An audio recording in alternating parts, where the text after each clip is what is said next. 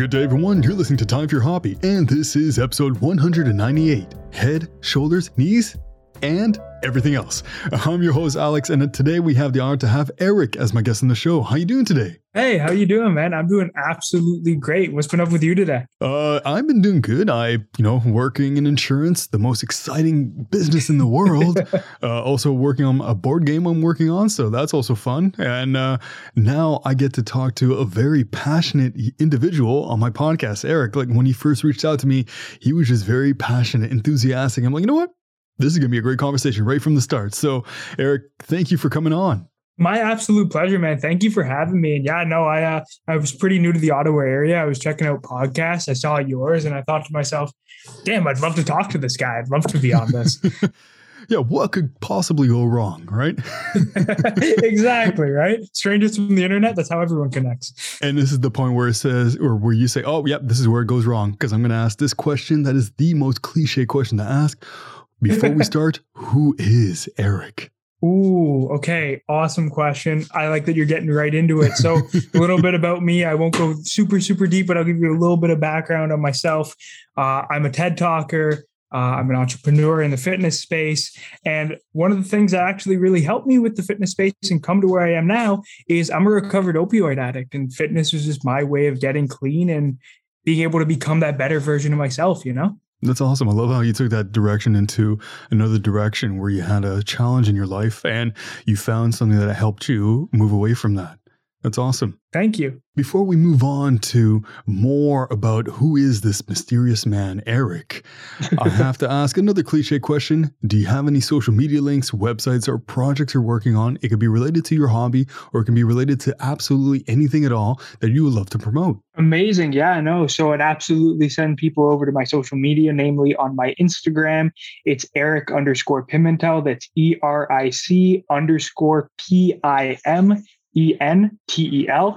It's where I post a lot of content about fitness, how to make it more part of your lifestyle, and how to make sure you can start achieving your goals without having to actually sacrifice the things you enjoy in life that aren't fitness related. That's perfect. I'll put that down below so it'll be a lot easier for people to go check that out and follow you on your journey, helping other people on their journey. So it's a journey helping session.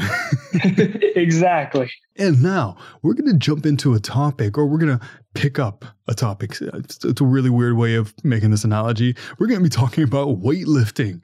So, how did you actually get introduced to weightlifting? Because you said you were a recovering addict from uh, opioids, and there could have been multiple things you could have done to change your attention to something else. What made you go for weightlifting? Yeah, no, absolutely amazing question. Really gets right into the the reasoning, and I think at the end of the day, that reasoning is what defines how we do everything, right? So the big aspect of weightlifting that I think I really enjoyed is it's something where you can see physical progress both in yourself but also in the actual activity, right? Like you see the amount of weight that you're lifting going up. You feel different as you continue to progress down that journey. And I think one of the big things it does is it promotes confidence. And it was something I was really lacking at that time. So it helped me just feel better about who I was and who I was becoming. And the first time you went, did you know what you wanted to work on? Or did you, let's say, go online to try to figure out what's the best exercise to do? Or did you start with like cardio just to get the rhythm going? What was like your introduction, like routine into weightlifting? Yeah, 100%. So when I first started getting into weightlifting, a big thing of it was just I started going with everyone who I was going with in high school, right? Like we, uh, when I was in high school, there was a gym right across the street from us. So a couple of my buddies were going. I used to go very, very infrequently and not consistently at all. And when I did eventually go off to university, and again, during that time when I was struggling, I just, I kind of found solace in it. Like I was going inconsistently beforehand, although getting to a point where I really needed to make a change, I just figured it was a great avenue to go and like put my energy into. And uh, it just felt comforting. It was never really a choice, actually. It just kind of happened and I just rolled with it. So, how long have you been doing it?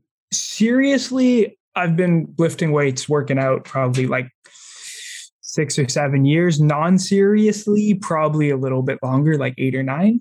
And this might be a cliche question, but everybody has that one exercise. You know, it's just the one that you're like, oh, this is my favorite one. And you kind of like mastered it. Which one is it for you? Oh, okay. I have two. I have two. um, I absolutely love decline dumbbell bench press. And the reason for it is because before my shoulder injury, I was just able to move a lot of weight on it. So it was, and it's something a lot of people don't do. A lot of people tend to shy away from it when you're in a standard gym, right? Like you got like the bodybuilders and like the power lifters, and that's something they might touch, but not too many regular people do it because like regular quote unquote, because it just looks kind of intimidating and you're upside down, right? Although that's kind of what I like about it. Uh, I like extremes. I also really like T-bar rows because again, I feel like it's one of those movements that can get pretty extreme when you load up a lot of weight on it. So those are kind of like my bread and butter. If I had to jump into a gym session and do one or two exercises, that's probably what I'd want to hit. So you said you like extremes and it feels like you like trying new things. Is there like let's say a more recent workout exercise you've just discovered and you're like, "Ooh, this is like hitting a muscle in a weird way that I've never felt before." Yeah, no, totally. You know what? I feel that right now, a lot of the body weight stuff and the band stuff is super, super underrated. Because let's just call it as it is.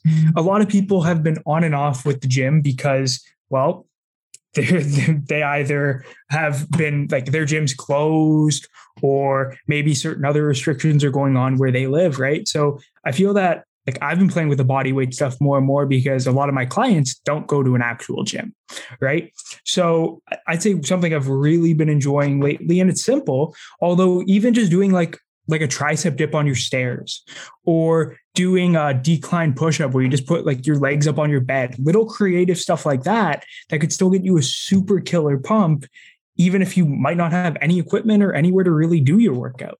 And that's a really good point you brought up because, you know, working out, you don't need to go work out at a gym. And throughout this pandemic, the gyms have closed multiple times. So I'm sure you found alternative ways to stay fit. So when you do, let's say, if you ever work out at home, do you have your own like whole setup or do you prefer to go outside to do your workout? Yeah. So since the pandemic, actually, I've been doing a lot more home workouts. And a big part of it is because when the gyms first shut down, I definitely went out and I'm like, okay, I need to make sure that if they close again, I'm not scrambling. So I went, I invested in bench, some adjustable weights, adjustable dumbbells, stuff like that. I do almost all my workouts at home. And personally, very hot take, although I feel that the average person really doesn't need more than like 50 pounds in dumbbells and a bench to be able to achieve their goal. Because most people aren't trying to become Mr. Olympia, right? Most people just want to get fit and feel good. And it leads me to think because you know when you're at home and maybe you don't have all the right equipment, you your create your creativity kicks in and you try to figure out what would be the best thing in your house to work out with. Has that ever crossed your mind? Like I'm not saying you looked at your fridge like you know what I could try to bench press that. I'm like, no, don't bench press your fridge. you know, I, I, I get exactly what you mean though, right? Because like especially early on when when this first hit, like a lot of equipment was hard to come by because people scrambled for it, right? So I uh, I remember I used to film workout videos for some of my clients with like water bottles, like like big two three liter jugs of water bottles, right? Because like let's be honest, water can be a pretty solid weight depending on what you're doing. And most people, again, they don't really need a super heavyweight, right? So, uh, yeah, that's probably the most uh, most creative way I went. I got a couple of jugs of water, and they're great for benching. okay, so this is going to be a hot take uh, as well, but this is not me giving the hot take. It might be you. So, you see all these products online of like how to lose weight or these ones are going to get you rock hard abs and stuff like that. What products i know and, and i'm shooting myself in the foot or maybe shooting you in the, you're shooting yourself in the foot by uh, saying this but what products are overrated? And you say you know what? It's more of a gimmick than an actual tool that actually helps with your workout. Oh, okay, okay. So I'm not going to go after any specific product, although I'm definitely going to go after branches of products. Okay. Uh, I'm going to start with anything that's like a fit tea or a diuretic. Most of the time, it's just a fancy laxative. So, you, yeah, you'll, you'll totally lose weight for like a day, although you won't enjoy it and you'll put it all back.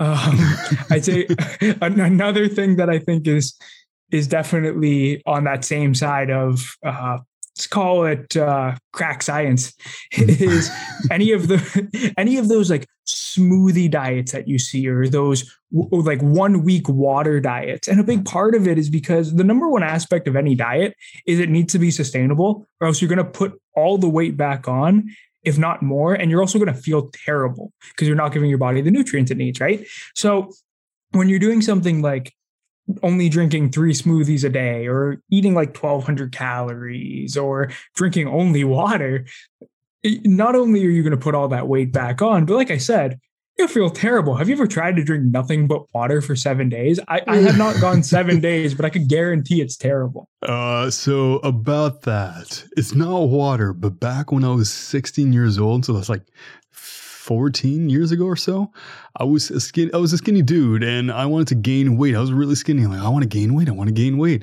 And I knew nothing about working out. And I just knew like from movies, eating eggs is protein. I'm like, okay, cool. Eating eggs is protein. Awesome. So every time for like two months straight, before working out, I would eat six scrambled eggs with hemp seeds. And then after working out, I'd eat six more eggs with hemp seeds. Oh man, was, it's a carton a day.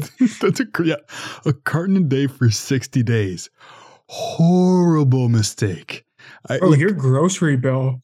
I was looking at my parents, so it was their grocery bill at the time. they were not happy, but yeah, I did not gain weight, and it just made me like more gassy whenever I eat eggs. Eat eggs, but now I well until like two years ago, I haven't eaten eggs since. So yeah, and it's Man, not I, good for your heart. I I totally made that same mistake. I uh, so when I was really into weightlifting, I was doing a lot more powerlifting. I didn't keep an eye on things like calories or macros too much.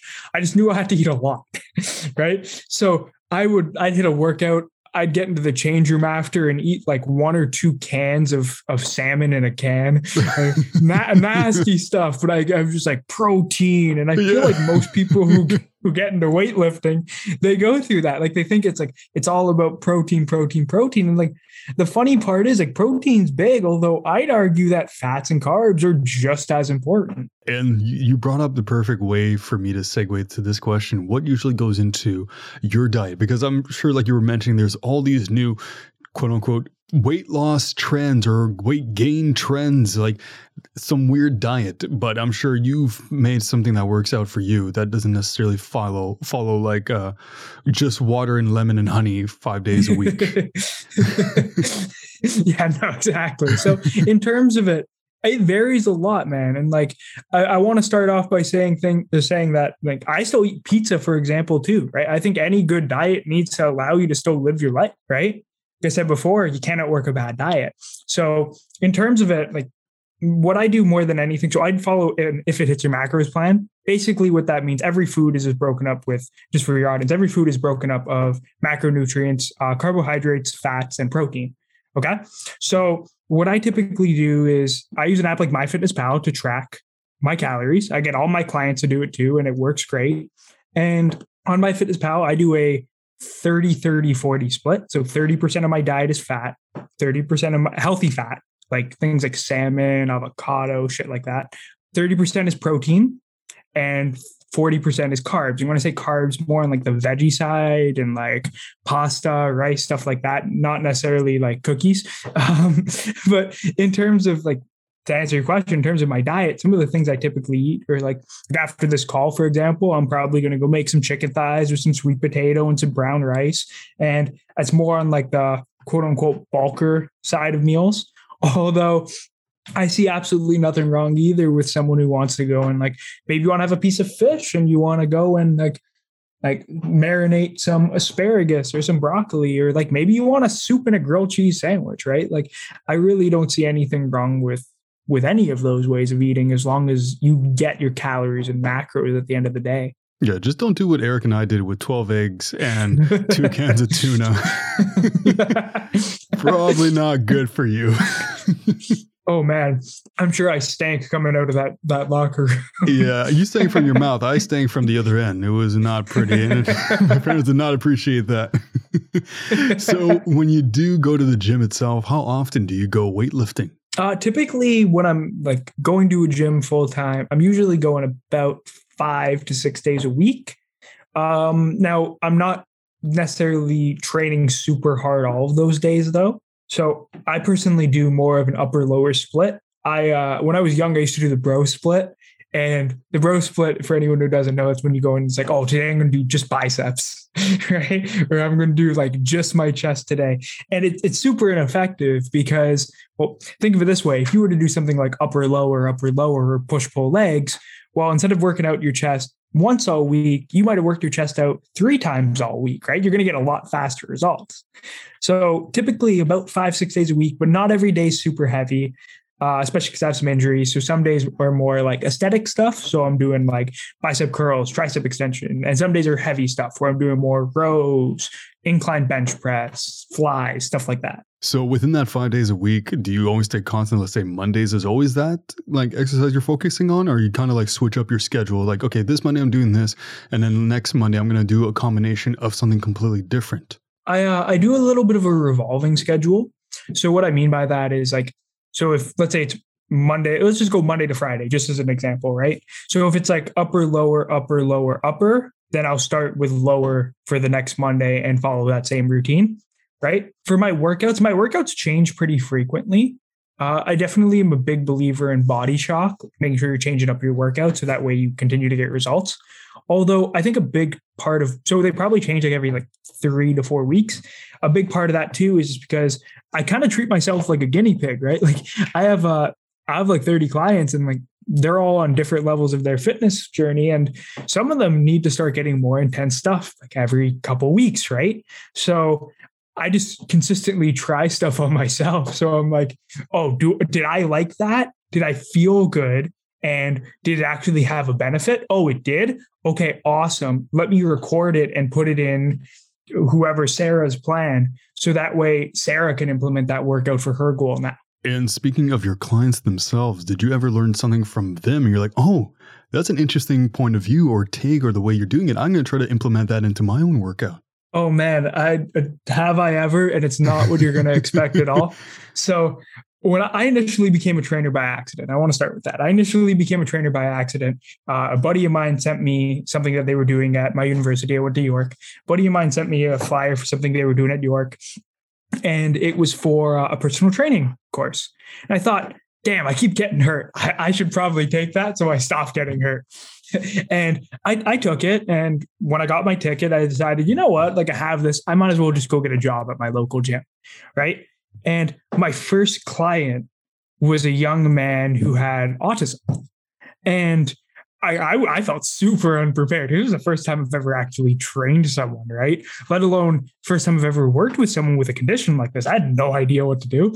But I think the biggest thing that a client's taught me is how to be understanding and how to sit down and break down something to make it super, super simple, right? Because like, yeah, he was about the same age as me, Although his mom told me pretty much right away that imagine you're dealing with someone who's like 12 years old. And I'm like, okay, so like I'm gonna just like make it super simple, right?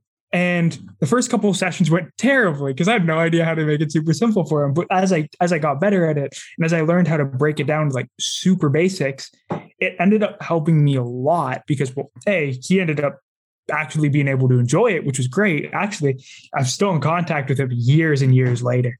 Although, on top of that, it's helped too because I work with a lot of people now who are really new to fitness. So I haven't had that perspective where I was breaking it down almost like I was breaking it down to a 12 year old.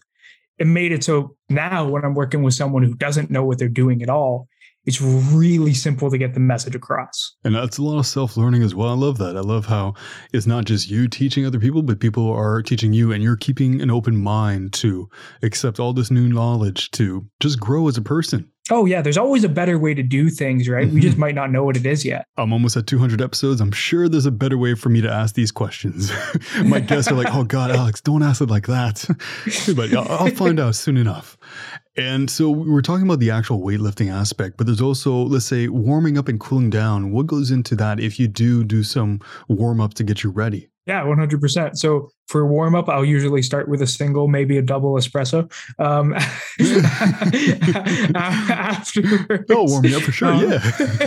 yeah, it gets the heart going. No, but no, after, afterwards, for me, not everyone believes in stretching, right? Kind of depends on how flexible you are. Sometimes it could be bad. Personally, I have a bum shoulder, uh, not just a bum shoulder. I uh, I've blown up my shoulder, my knees, and my low back. So I like I said, trial and error, right? When I first got into this, I had no idea what I was doing. So I would just lift heavy. I would ego lift a lot. I got hurt a lot because of it. So it, great lessons that I now am able to pass down though. Um, so I'll always start with a nice deep stretch because I got a ton of injuries. I really don't want to blow my shoulder out again. It's not worth it. Um, so I'll take the 10 minutes, I'll stretch. Cool down wise, I usually don't do too, too, too much for a cool down. Sometimes I like to hop into a meditation actually, just because it's peaceful, maybe just a shower right away. But uh, usually, in terms of the cool down, I usually keep that pretty light because uh, uh, a lot of what I coach is HIIT. Although, for me personally, I still really enjoy just the heavy lifting aspect of it, or even the I guess quote unquote heavy lifting because I'm not using too heavy weight, right? Although I like the the muscular training of it. So cool down wise, by the end of it, I'm usually just pretty sweaty and ready for a nap. So Nothing like taking a nap in your sweat. so you mentioned getting hurt in that, in that one time. Are there any other instances that you got, let's say, small injuries or even major uh, injuries from uh, weightlifting? Yeah, no, totally. I think the most significant one was like I blew out my shoulder. Uh, I think benching. I think I've blown out my shoulder twice. I think both were no. One was from benching. One was at a music festival. Um, Mm. Benching at the music I, festival, right? yeah, exactly, right.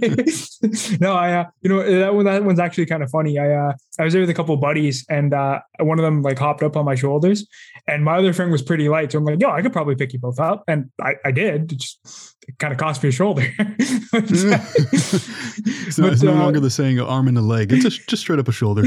yeah, but in uh, in terms of it, I've gotten a couple, and like I would just touch on like two that were significant. One of them was kind of silly. I was I was actually kind of guinea pigging. I was trying a new workout where I was hanging upside down on a uh, a chin up bar, and uh, so it was an upside down sit up followed by a Russian twist. And for anyone who doesn't know what a Russian twist is, it's just turning from one side to the other with a weight in your hand. And it was going great. It was after a pretty big back day though, and I think my back was just a little bit done, so I twisted a little hard. Felt a bit of a pop. That definitely wasn't fun, but I thankfully didn't fall on my neck. Um, yeah, I'd say I'd say the most significant one because like accidents happen, right? And like sometimes you're going to try something and you might not do it right, or you might overturn or over twist, and that happens, right? And sometimes they're controllable, but sometimes they're not, and it's okay right? I think everyone at some point will probably get a minor injury in the gym just because it's super it's super easy to get hurt and it only really takes a minute of not paying attention, right? Although I think for me my biggest injury was also a really avoidable one, which is unfortunate because like I wasn't giving it the respect it deserved. I blew out my knees squatting.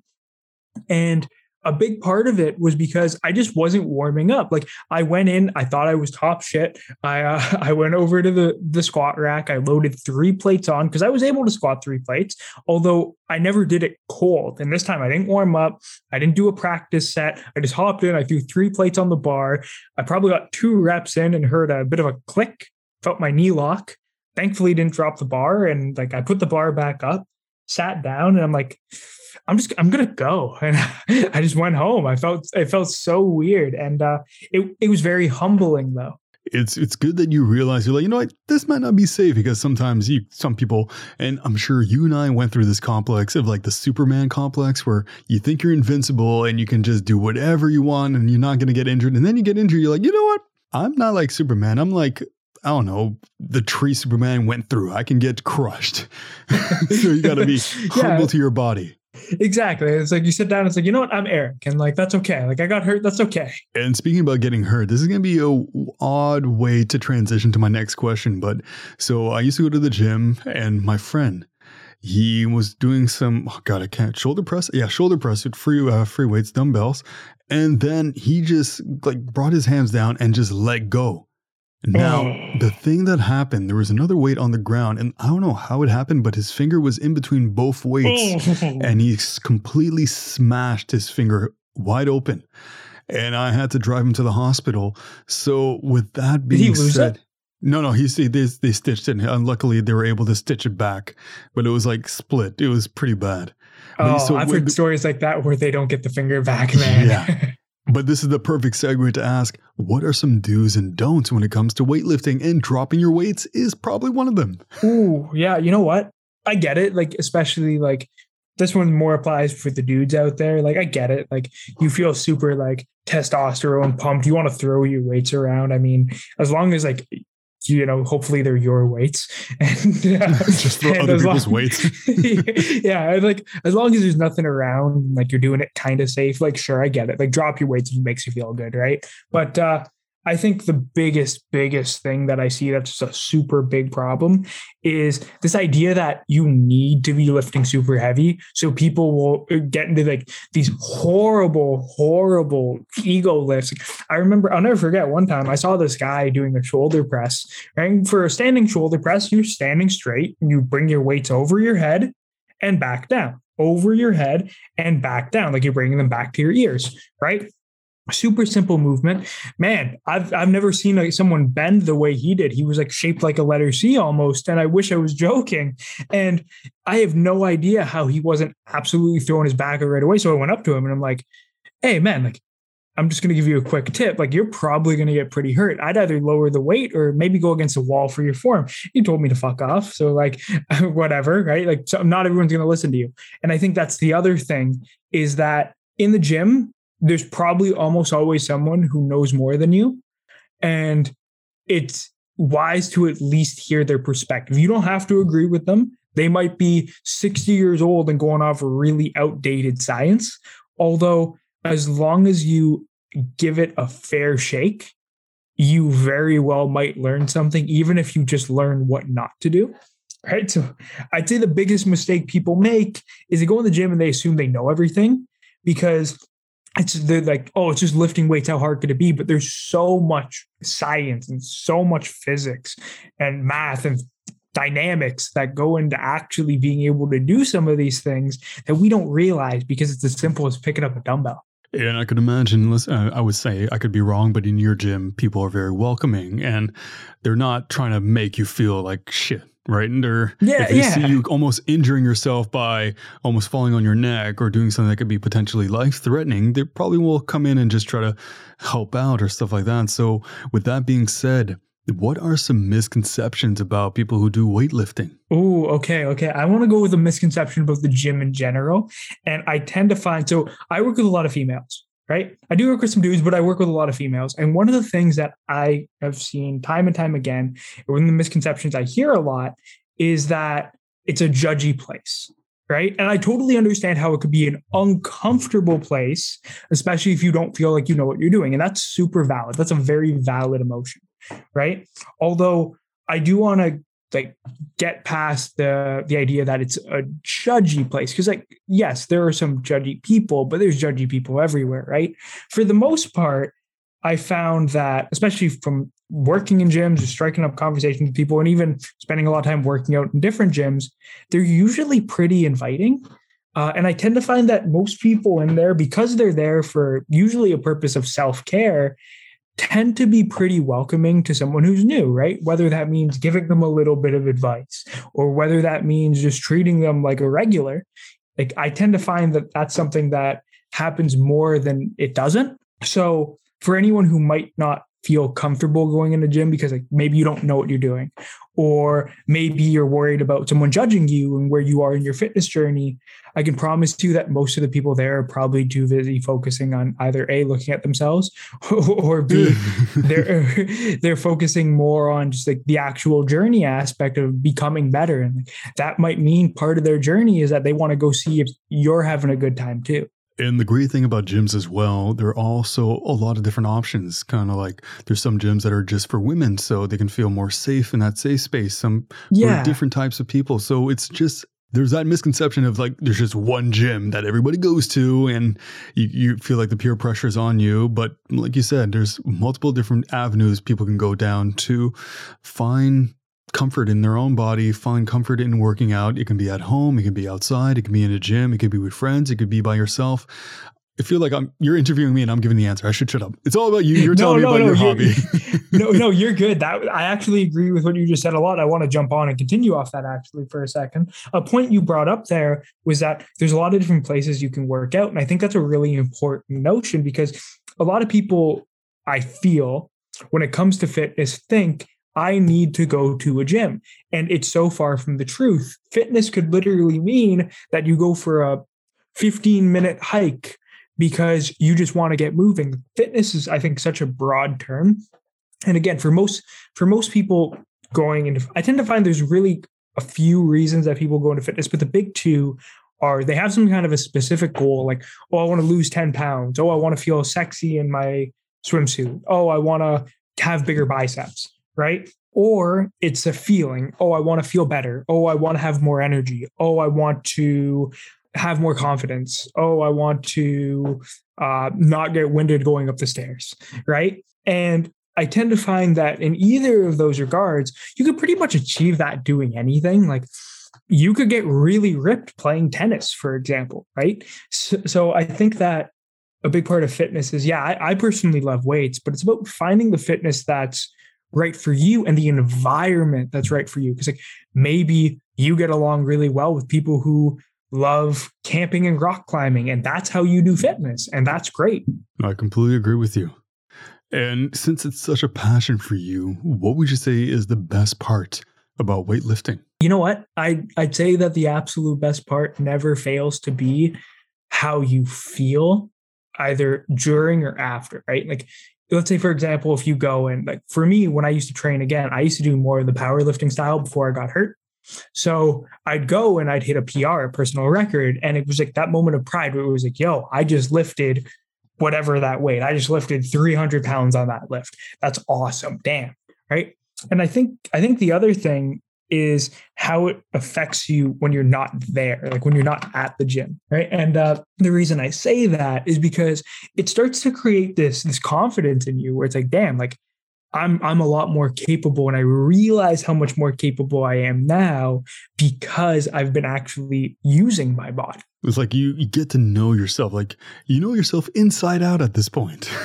you know, you know, bingo. I think that's big. And uh, I think the more you actually understand yourself, the better your fitness journey will go. Like I, I remember for a long time, especially when I was so I started getting into heavy lifting, mostly again, like partially because I was going through um, an addiction. The other part of it is because I used to be a really tiny dude, like really tiny, like size extra small shirts, and they I wouldn't fill them out. I was a small guy, right? So I think a big part of it too was chasing that feeling, that feeling of well, the being better, being more confident, feeling like a better version of myself, right? And back when I uh, I used to get like really heavy lifts in, I used to do certain days that were dedicated to certain things. So like I would focus one day on like width. So things that would make me wider. So like lats, uh, rows, T-bar rows, benching, fly, stuff like that. Right.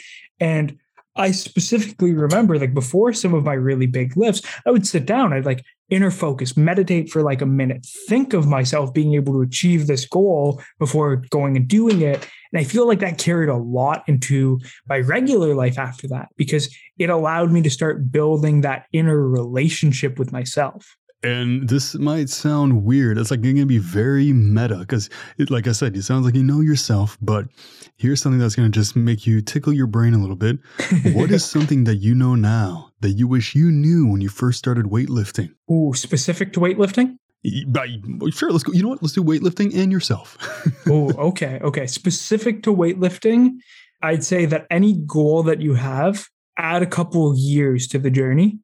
And the reason I say that is because even though you might be able to put on 30 pounds of muscle in a year, year and a half, right? Even though you you might be able to do it you could in a healthy way, right? Depending, 30 in a year might be excessive, but like regardless, let's whatever goal you have, I'd say extend your timeline because you'll be less focused on the goal itself and more focused on the journey. Not only will you achieve the goal faster, but you'll also probably enjoy it a lot more and you won't be like obsessive about it. Like, oh, like, did I gain enough weight this week to meet my uh, quota?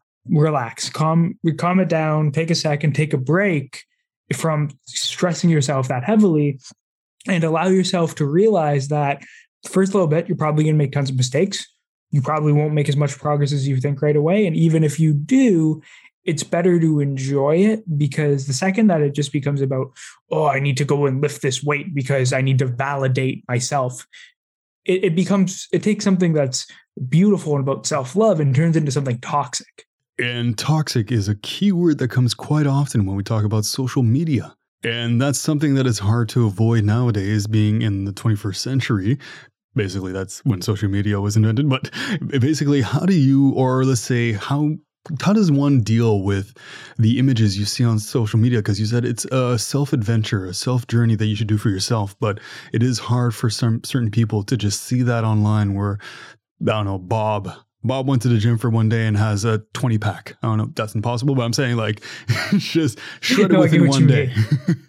I get what you mean. And you know what? It's uh it's it's dangerous. It's really dangerous, and especially again, like the it's it happens to the dudes too, and it's happened to me, right? Although I think this is another area that really impacts women, and the reason I say that is because if you look at media, if you look at marketing, it has such toxic ideas of how a female is supposed to look.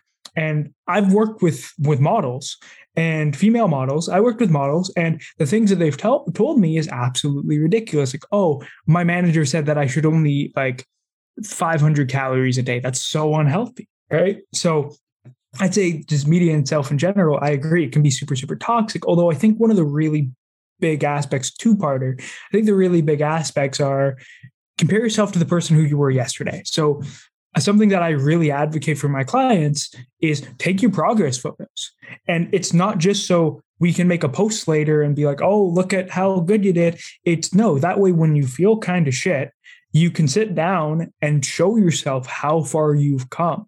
Do to yourself what those Instagram ads are trying to do to you except you'll feel good. You'll feel more validated. You'll feel like you've made the progress that you've actually made because you're able to see it and visualize it. We see ourselves every day, right? So it could be hard to really picture our progress or see how far we've come unless we have a snapshot of time when we weren't there.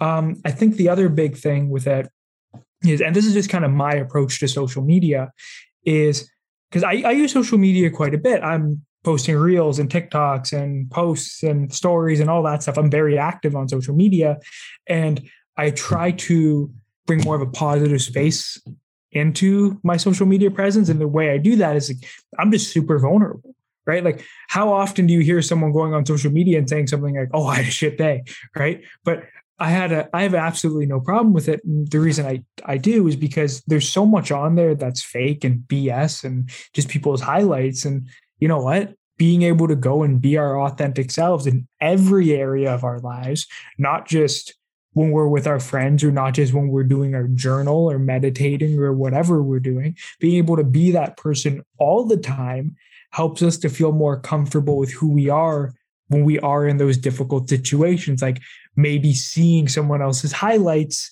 and thinking about our goals in comparison. And you're absolutely right. When it comes to being yourself, it's not only good for you developing physically, but also for your mental health as well. Because you're not trying to imitate anybody else. You're just doing the thing for yourself and being on your own journey. and you mentioned TikTok. I've, I've seen a few of these where apparently some people kind of like make fun of other people at the gym for working out. And then the, uh, there's another person comes in who kind of like just like just disowns them saying this is not right. This is not what we do. Like trying to like saying we do not respect people who disrespect other people. And just I, I, I, I love that aspect of people standing up for other people. And it sounds like that's the type of person you are and i i find that very honorable. Thank you. Genuinely i really appreciate that. And i, I haven't seen that that tiktok trend or like those posts or whatever but i think that's super valuable, right? Again, getting back to that idea of like the gym being a safe space, right? Because for most people, most people treat it like a safe haven. There are the few who don't, and it's unfortunate because it kind of stains their reputation. Although I like seeing people standing up for people who don't know what they're doing. Cause like, yo, let's just be honest. We've all done something where we didn't know what we were doing. Like we've all been a beginner at something. And if you're not, if you've never been a beginner at something, you're a fucking liar. Lies. Absolutely right. And so for you, what was your biggest challenge when you first started weightlifting? I'm probably not knowing what I was doing. straight up, like not knowing what I was doing. Going in there is like a I don't even know how old I was, like 15 year old kid. No clue. Um, I was really shy, so I was afraid to ask for help. And I think because of that, like, yo, in my first year in the gym, I probably made three months worth of progress, if that, because I didn't know what I was doing. I didn't ask for help. I neglected diet completely. And I'd say realizing how important diet was, I want to say is my was my biggest challenge because for a long time I just ignored it. And I, I got results. Like I was getting stronger and I was putting on more muscle, but I was never getting like that super peeled physique I would see on Instagram. And it'd be like, why don't I have that body? Well, you don't have that body because you eat like crap. Right. So like uh, uh, getting down to it. And like I want to kind of clarify what I mean because like yes, you could be eating poorly by eating pizza every day and drinking a liter of soda, but you could also be eating poorly by not having protein and only having vegetables or by eating too little or by eating too much even if it's things that seem healthy like eating too much broccoli eating an extra thousand calories of broccoli still an extra thousand calories right? So i think the biggest challenge for myself and it's one that I'm I'm working on every day, right? and something that I think most people end up continuously working on because it's such an active part of our life is food, right? Like it's it's easy to go in the gym and do something for 30 minutes, right? It might not be comfortable, but I wouldn't call it the hardest thing in the world because there's different levels to it, right? Like you can go to the gym for 20 minutes and use five pound weights and you still did a workout, right? Although being conscious about your food and not being obsessive about it at the same time, I think is a really fine line that people have a challenge with. And I think a good amount of it, let's go back to social media, let's go back to fad diets. I think a big part of it is because the kind of things that we're fed. Like we see influencers for fitness, for example, making posts about like pretending to eat this like big 6000 calorie breakfast. It's like yo you don't eat that in a day. Come on let's let's be real here. I know that's not what you ate for breakfast. Unless you're me who ate the 12 eggs. He's like oh damn okay well i guess alex yeah idiot yeah. Yeah, yeah. maybe for you maybe the 2000 calories worth of eggs might uh, oh, might cut it. my heart does not like me So, would you say that is your challenge more these days, or would you have another challenge that just kind of gets in your way? Mm, I, you know what? I think the biggest thing that gets in my way now, and I've been I've been able to adapt pretty well to it. Although I'd say the biggest thing now has been time, and the reason I say that is because when I was working at the gym, or when I was a student, or when I had five clients, I had a lot of time right? Although I have 30 clients and a to-do list that seems to never end, right? So I think the biggest challenge has been time and the the best way I've been able to overcome it is I'm really big on routine.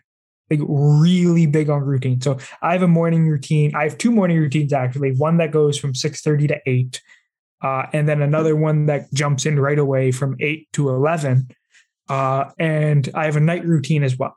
And working out's part of my night routine. I used to really enjoy my morning workouts, although I didn't necessarily feel that the way my schedule is right now. I not that I didn't have the time for it because I think that's absolutely BS. We we can always make time for the things we prioritize. Right? I think more than anything, it just fit better in my night routine because it just there were usually less urgent tasks that needed to get done then. Right. So I think the biggest thing for a little bit was scheduling. That was probably the biggest challenge in itself, scheduling and having to really be able to work with it. And I'm sure a lot of people struggle with that. Like say, oh, I want to go to the gym or I want to get into working out. Although there's an assumption you need to work out for like an hour, right? So it's like, oh, but I don't have time an hour in the morning. Oh, but I don't have time at night for an hour because oh, I have work, right? Like there's always going to be a reason to not do it if you give yourself a reason to not do it, right? So I think the biggest thing is that for me and for everyone is like make it work for you, right? So like there's nothing wrong with doing a 15 minute workout. It's a lot better than doing a zero minute one. Yeah, yeah, just get some workout in. Like it sounds weird me saying this, but uh was it a week ago or two weeks ago? I was having these tingling feelings in my toes. It's a weird little personal story, and I'm like, oh crap, am I getting diabetes? Because like it's getting tingly, it's getting red, swollen. And like went to go to the doctor. I started like doing some more cardio. So like, you know, I gotta stay healthy. If it is diabetes, no, I just had frostbite. Man, just it's okay. it was just frostbite. And so it's, like, you know, funny. It's funny though. It, no, thank you. It's, it's funny though because like right there is kind of how most people approach fitness. It's no, oh, it's a problem. Yeah, now I'll make time for it. Yeah, like, and then I got frostbite. I'm like, well, you know what? I'm gonna keep doing the cardio because it's good for me. But yeah, because I'm I'm like what six two. I have poor circulation in my toes, and there were some pretty cold days in Ottawa. And oh man, yeah, I feel but that. I, I'm like, oh yeah, it's not diabetes. Oh, it's just frostbite. Like, just like casually, oh cool, frostbite. But yeah, it wasn't severe. I still have all my toes. Congratulations. Yes, thank you. I can count to 10 with my toes. And now let's get into more philosophical question. This one's going right to your heart. What has weightlifting taught you in life? I'd say the biggest thing is that you can only do what you believe you can do. And the reason I say that is because I want to go back to what I touched on a little bit earlier about like like meditating, right? And like I was kind of joking about the espressos. I kind of wasn't. There was a good time where I wasn't using anything before the gym, right? Like some people take their caffeine pills, some people like pre-workout. I went in with nothing. I went in just with myself. And what I would do before my sets is I would meditate. Now, am I telling everyone to do that? No, you'll probably get some weird looks, right? Although the reason that I personally did it is because back to that that mantra, like regardless if you think you can or you think you can't, either way you're right. Henry Ford, and allowing myself to sit down and actually envision myself as being successful in what I was about to do. Not only did it help me be successful in that thing, whether it was lifting that weight, hitting a PR, being able to have a better deadlift, being able to get a heavier bench going, right? But beyond just that, it taught me a lot about my actual life outside of the gym. So being able to achieve bigger goals, like for example, when I first did my TED talk, I was terrified. I was terrified of, of doing a speech in front of 75 people about being an addict, right?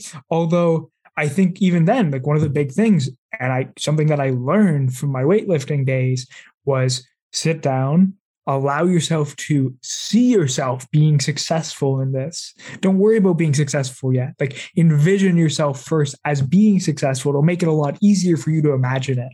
I like that. I like how you're picturing picturing yourself doing the workout right before you do the workout. And it's like, all right, I'm going to do this exact number set. And are you the type of person where you're like, okay, I'm going to do just 15 reps, and you're like, you're about to 14. You're like, no, no, no. I visualize this. Visualize this. I'm doing 15.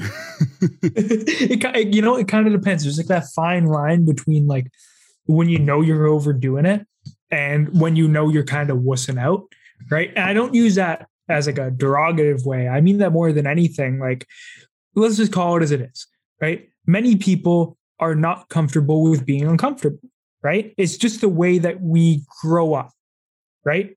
And there's not necessarily anything wrong with it, although it's something that I feel is really beneficial to overcome. Uh, and I feel that understanding your body, and again, it all comes with understanding your body, right? But understanding that fine line between, oh, I'm just getting in my own way, or oh, I really need to put these down before I blow something is super, super crucial, right? So I'd say that uh, it, it's all it all kind of is circumstantial based off how you understand your body and that situation, right? And uh, yeah, that's that's kind of my experience. Yeah, I feel like it's a basic human human trait to try to not to put your body in danger. You try to avoid it. Like if you're at the limit, you're like, you know what? Yeah, I'm not gonna push it. But there's sometimes like, you know what? I can push it without actually hurting myself. But once again, like you said, it's about knowing your body. And like you said again, you're pretty familiar with your body inside and out. Mhm. And you know, it's funny that you bring that up. So something that I used to do back when I used to train clients in person, right, is I used to go and I would um our first session, first session, I would do this with every single person, and it would always go down the exact same way. I would put a weight on the floor, nothing super heavy, but not super light either, right? So kind of depended on the person. Maybe I put like a 40 pound dumbbell in front of you, right? And I'd say to you, how are you going to pick that up? Like, I, I would pick that up from you, but how are you going to do it? Right. And they'd look at me and sometimes they'd give me like a super honest answer. It's like, I'll probably use my arms. And I'm like, okay, that's fair. Right. Although some of them would just go and pick it up. And the thing I would notice almost all the time, and then I think I would tell them is you're going to pick it up in the easiest way possible because that's what your body is designed to do. Often when you're working out, you're going against what your body is designed to do in some capacity, right? Like humans are inherently lazy. And part of that is because think back 100,000 years, right?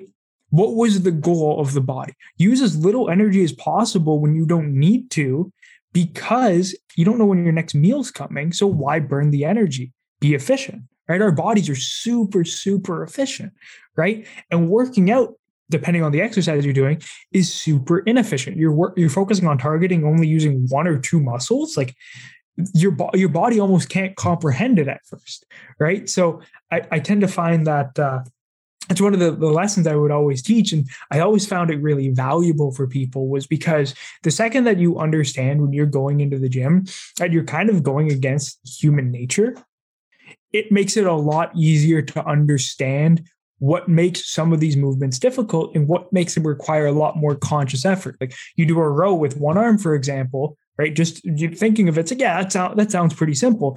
Although, why do so many people then twist their back and start bringing their their chest into it or start lifting with their legs, right? It's because human nature says, I can pick this up as easily as possible. Like when you were telling me about you just throw, well, not throw, but you put a weight on the ground and ask your client to pick it up. If you were to ask me, I feel like it's a trick question. I'd be like, oh, well, you know what? I'm going to bend with my knees because I didn't want to throw up my back. But here's the thing with me when I when I'm at work, every time like I have to go get a file that's down low, I don't bend down with my back. I bend with my knees because I'm like, you know what? This is going to be good for my back in the long run. But the amount of pants I have ripped because I've been using my knees because I'm like, you know what? That's the good thing to do. I just got to use my knees because it's good for me. But apparently, it's not good for my wallet because the amount of pants is ridiculous. It's, like, it's almost as if pants were made for you not to use your knees. oh, it's amazing how many people too. Like you see it, like you see like that crazy back hunch when you bend right over, right? And yeah. that's it, in, in terms of it too. Like I have had some people call me on it, and they're like, "Oh, like I'm gonna, like you said, lift with your with your knees." Although like or lift with your uh, your legs. Although I think the the part with that too is technically correct, but is it right? What if the movement? What if the movement involves you getting on the floor and like doing something with the dumbbell? Right? Like it. Uh, it's one of those things that yeah, it was totally a trick question. I've totally been called out on it, right? Although I, I think it's being able to have a, a pretty concrete understanding of how what you're doing affects you is super important.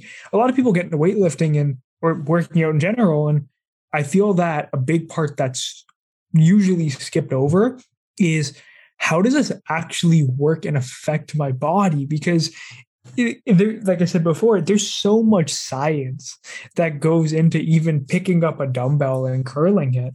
Although a lot of that, and you don't need to know all of it, or you really don't need to know any of it to be completely transparent.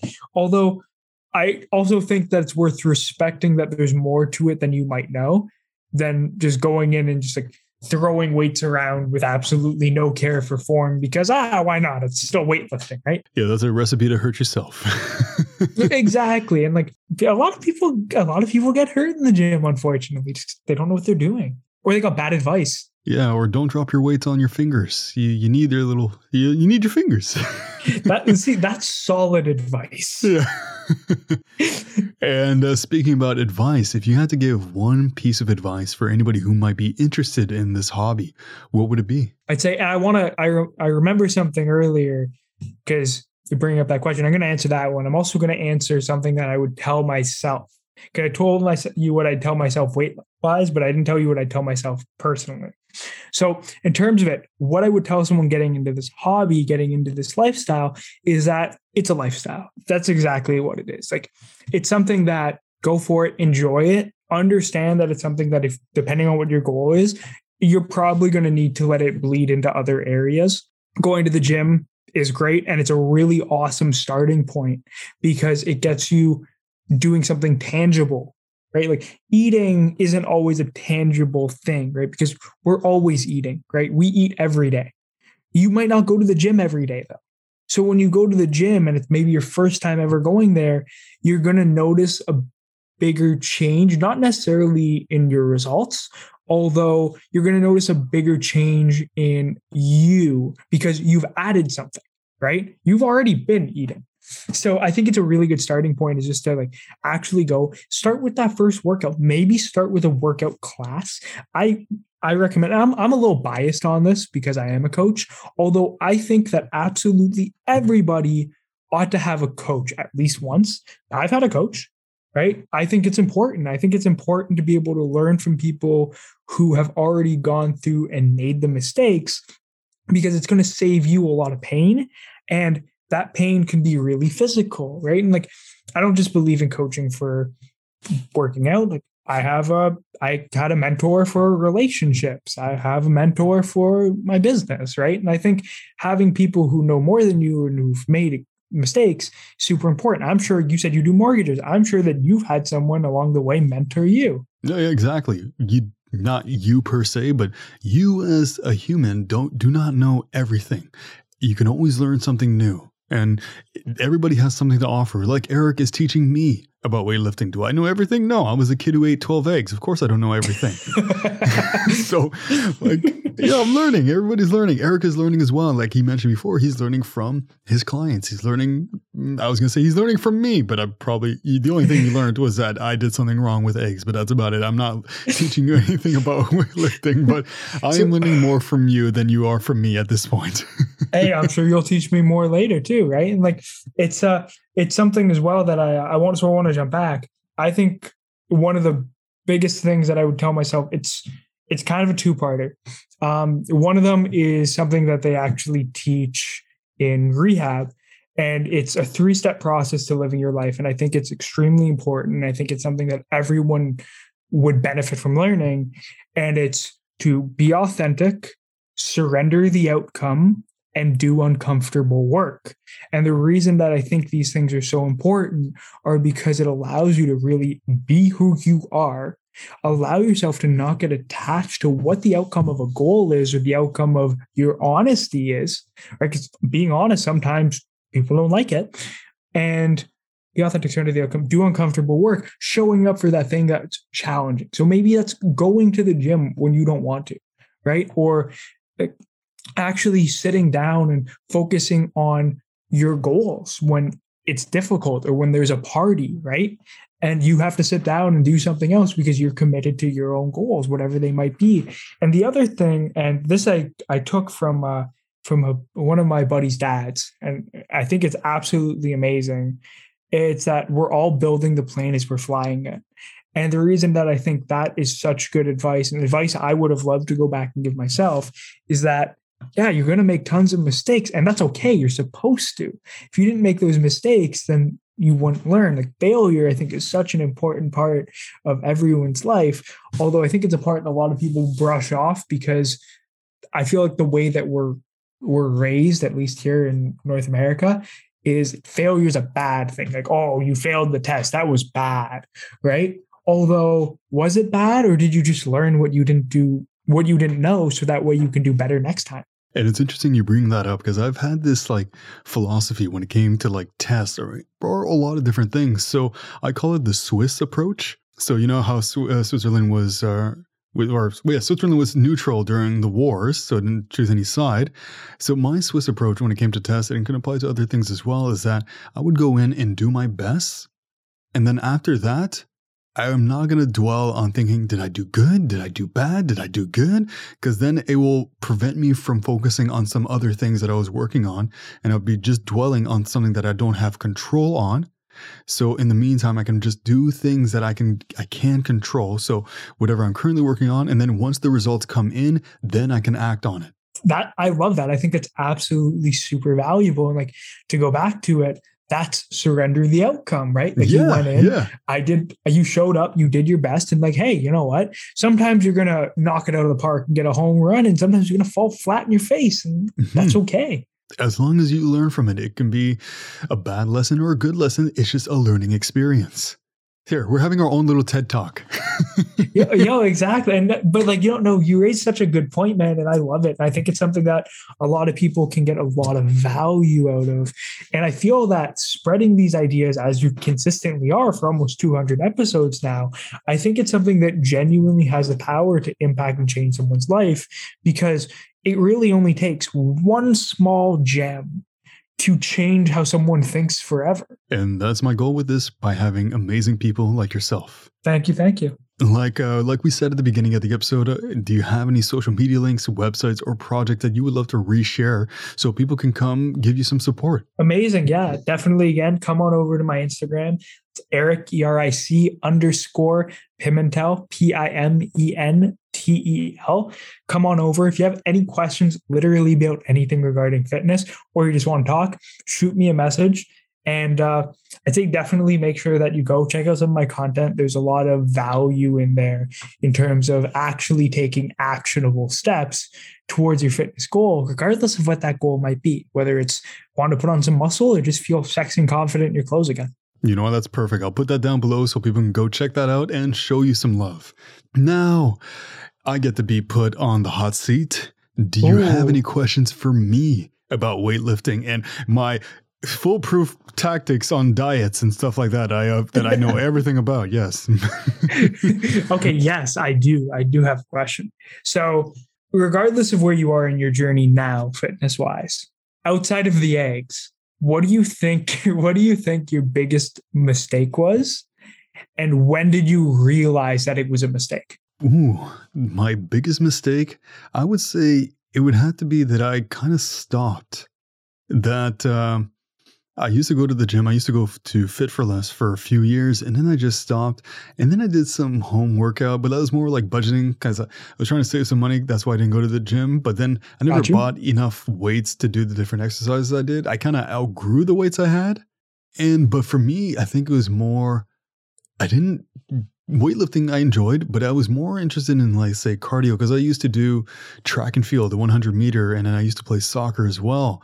And now I'm doing my cardio to keep up with my son because he is a nonstop train. Just wants to me to pick him up, put him down, run around. Yeah, he he does this little thing now where if I'm sitting down, he'll go up behind me. He's like, "Go, go." And he's 16 months. He's like, "Go." It means get up, pick me up, let's walk around. He is my coach. He's training you. He knows very little words, but go and like move around. Yeah, that's those are the ones he knows.